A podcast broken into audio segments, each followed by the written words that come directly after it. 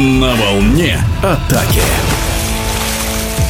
Приветствую в эфире капитан сборной России по водному полу Сергей Лисунов. На чемпионате России состоялись центральные матчи между «Синтезом» и «Спартаком».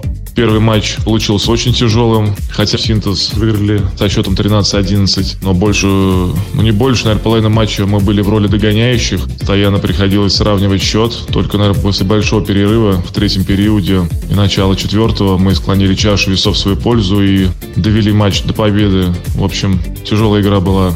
Второй матч проходил немножко по другому сценарию. Синтез сразу с первых секунд завладел преимуществом. Мы вели плюс 2, плюс 3. Но, тем не менее, Спартак всегда находил в себе силы сокращать отставание. В моменте даже был плюс 4 счет. 8-4 мы повели. Но Спартак и тогда, надо отдать им должное, вернул интригу в матч. Сократили отставание до плюс 1. Но все-таки мы довели матч до победы. Выиграли со счетом 11-8, плюс 3. Тем самым закрепились на первом месте в турнирной таблице чемпионата. Осталось только два два перенесенных тура с Астрахани и с Астаной. Надеюсь, мы их пройдем без ошибок. И это даст нам преимущество своего поля в матче плей-офф уже.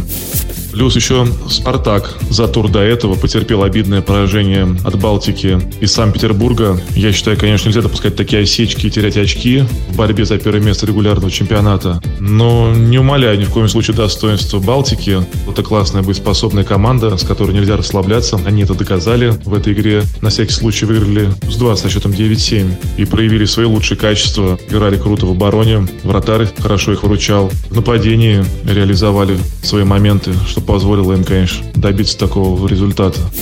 Что касается предстоящих игр, то ближайшие игры это кубковые игры со Астраханским «Динамо» 24-28 марта. С вами был капитан сборной России по водному полу Сергей Лисунов. На волне атаки.